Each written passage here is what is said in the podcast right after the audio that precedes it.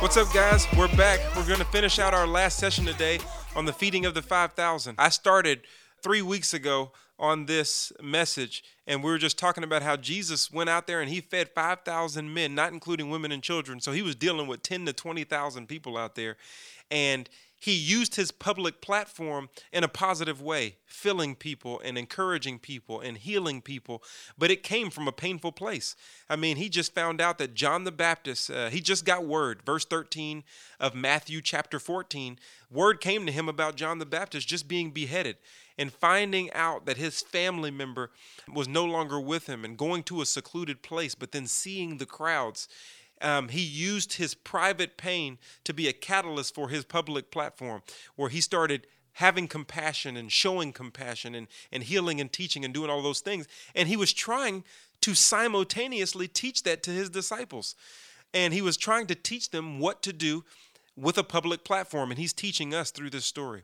Many of you have a public platform, whether it's social media, whether your p- platform is large or small, families, churches, being a teacher, being a, uh, a social worker, being a doctor, being a lawyer, whatever you are, whatever environment you're in, that is the platform that God is using you. You want to find your purpose?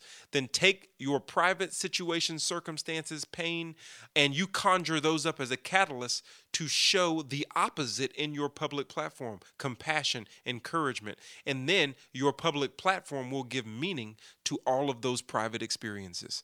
And so that's important that Jesus showed us those things. But the disciples didn't get it. I mean, they, they didn't understand. And sometimes you and I, we don't understand that Jesus is not just doing this simply to show good works and to do great things for people, even though that was a great purpose of his, but he's also doing it to teach you and I what to do with the platform that we're given. He wants us to become doers of the word, not just hearers of the word, or, or in their case, the disciples, seers of the word in motion, because Jesus is the word. And so he wanted them to implement the things that they saw him doing. But their grand idea was to see people in darkness to see people empty and to send them to the villages. In verse 15, you see that they said, Send the crowds away, even though we know it's desolate and it's late, so that they can go to the villages and buy themselves some food. That's not the idea. That's not just what you saw Jesus doing. What you saw Jesus doing is taking care of the crowds that were right in front of him. And he wanted to see his disciples do the same thing because he told them, in verse 16 of chapter 14, he said, They don't need to go away. This is Jesus' response to the disciples' grand idea. They don't need to go away. You give them something to eat. Like, I'm, I'm showing you what to do with the public platform that you've been given. You feed them. And that's what the charge is for all of us. He's given us the Great Commission. It's a charge. It's basically is saying, with an exclamation point at the end, guys, you feed them. You've seen everything that I've done for you in your life. You've seen all the healing, the emptiness that I've filled, uh, the salvation that you've been given. You've got all of this that you've seen me do for you. And now you're looking at all of these needs, but you're wanting to send them away to someone else where they are going to have to pay a hefty price tag. But the disciples felt like they were inadequate. This is where we want to pick up today. Is the disciples felt like they were inadequate because they talked about what they didn't have, not what they do have. They didn't talk about Jesus who just performed all these miracles. They talked about the materials that they were lacking in order to get the job done. Jesus told them to feed the crowd, and their response was uh, they said to him, We have only five loaves and two fish. In other words, Jesus, I hear what you're saying, but I am personally inadequate. I hear that you're giving me this charge to go do a job and to go make disciples and to go fill people who are empty and to be there for people and to pray for people and to encourage people. I hear all of that, but I don't know the Bible well enough. I, you know, I haven't prayed in a long time. There's all of these things that I don't know. Well, maybe the pastor should do it because he's the one who knows more. I feel inadequate. Well, these men were inadequate as well. They didn't have enough. They had five pieces of bread and two fish to feed 10 to 20,000 people. Of course they didn't have enough. But remember, Philippians 4:13 says that our strength comes from Christ.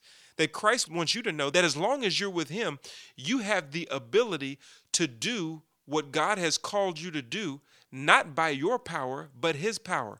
It would be totally leaning on the power of Jesus Christ, which the disciples had just witnessed, in order to do what God had called them to do. Of course, we fall short. Of course, we don't do enough.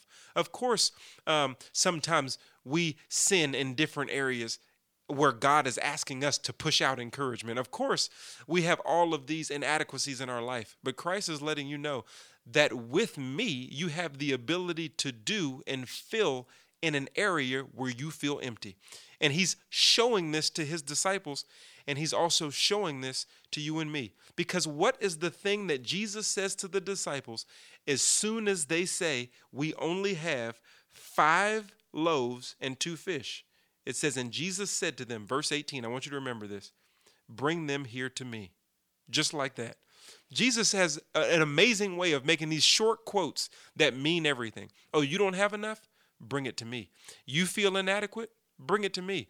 You feel like your, your life isn't enough right now? Just bring it to me. You, you feel like your marriage isn't good enough right now? Bring it to me. In any area of your life you feel inadequate, Jesus is telling you the same thing he's telling the disciples. He's telling you just to bring it to him. And if you bring it to him, he has the ability to multiply it, make it more than enough. So not only do you have enough, but the people that God is calling you to fill, they will have enough through you. He's saying, Bring it to me. I remember my son, Jonathan II, we call him J2 just to throw a little swag on it. Jonathan II, he was bored uh, one day at home. And you know how that is as a parent when your kids are talking about how bored they are. And he's six years old and he's talking about he's bored. And in my mind, I'm thinking, dude, you've had six Christmases. There's no way you can be bored right now. Go find one of the toys from your previous Christmases and play with them and be happy. I mean, he's got all of this stuff, but he just feels bored. He feels like he doesn't have enough to do anything and he's starting to whine. Parents, I understand your frustration.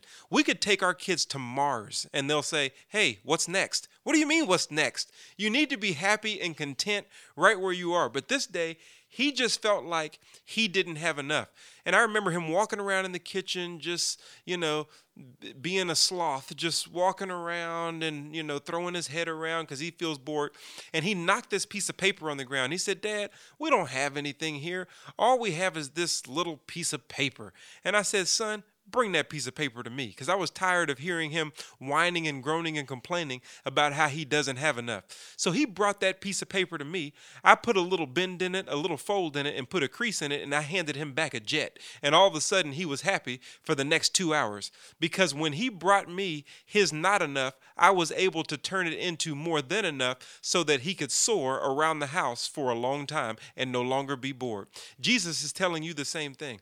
If you just bring it to him, he's able to put a little bend in your face and put a little crease by his grace and serve you up a platform that can soar at a level that you never thought it could. But he's saying to you, bring it to me. In every area of your life you feel inadequate, bring it to Jesus because Jesus has the ability to make those areas of inadequacy be the areas he uses to soar at a great height in order for you to accomplish the call that he has in your life. He didn't tell the disciples to feed them in order for the disciples to sit in their inadequacy.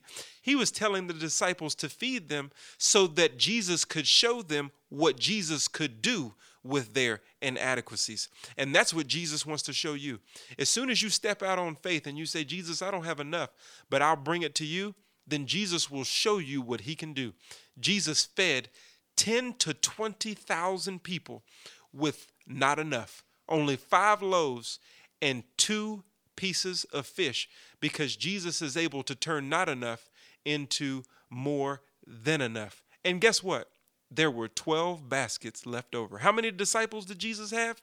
He had 12 disciples. He had these men who were rolling with him, and they gave their not enough to Jesus. He turned it into more than enough. He used it for their platform to feed people, and then what they gave out is exactly what they got in return. Understand that Jesus will have leftovers for you.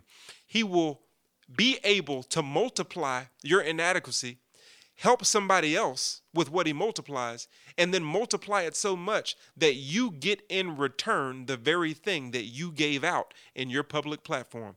He's letting the disciples know if you go out and you be obedient to my kingdom plan, if you take advantage of the platform that I've given you, trust me, whatever you give, I'll multiply it enough to where you're able to get it back in return. You know the verse very well. It's Luke chapter 6, verse 38. Give, and it will be given back to you. What's the it? The it is the thing that you give. Give, and it will be given back to you, pressed down, running over, a full measure. By the measure in which you give is the measure in which it will return to you. One of my favorite gifts growing up that my father gave me uh, was a boomerang. I didn't understand it at first. But he put that thing in my hand and he said, Son, if you just throw it out there far enough, it'll come back to you. Well, I didn't trust that it would come back to me, so I just threw it out a little bit and it just hit the ground. And then I looked at him and said, This stuff doesn't work. You give me these gifts that don't work. He said, No, it's not the gift that's the problem. You're not listening to me. I said, Throw it way out there and you'll you'll get it back. And I, I, said, okay, not really understanding. I threw it out there a little bit further, and then it just hit the ground again. I said, see, Tony Evans, I know you're smart, and I know you read a book a week and you got all this philosophy in your brain. But when it comes to my Christmas gifts, you don't know what you're talking about. And he said, son, you don't understand. Throw this thing out. And I said, All right, I'll give it all I got. I threw it out as far as I could, and it looked like it was just going further away from me. I looked at my dad and I said, This thing didn't work. And my dad said, Jonathan, heads up. And I looked back, and that thing was right in my face. And I caught the boomerang, and I couldn't believe that I could throw it out that far and it would come back that fast. You won't believe that if you throw it out, what God has given you, and what He's multiplied in your life, how fast it will return to you. Because God knows how to multiply your inadequacies and then bring it back to you with all of the leftovers. Be steadfast, unmovable, always abound in the work of the Lord, and know that if you do what God has asked you to do, trust me, it'll come back. It will not go in vain. If it We'll looks difficult, they want to give in. But Christ didn't take the loss on the cross for you to stand still as if he didn't win. But he did win. Born again, free from sin, live again, fear no man, salvation. But it's time for you to start crossing, call it jaywalking.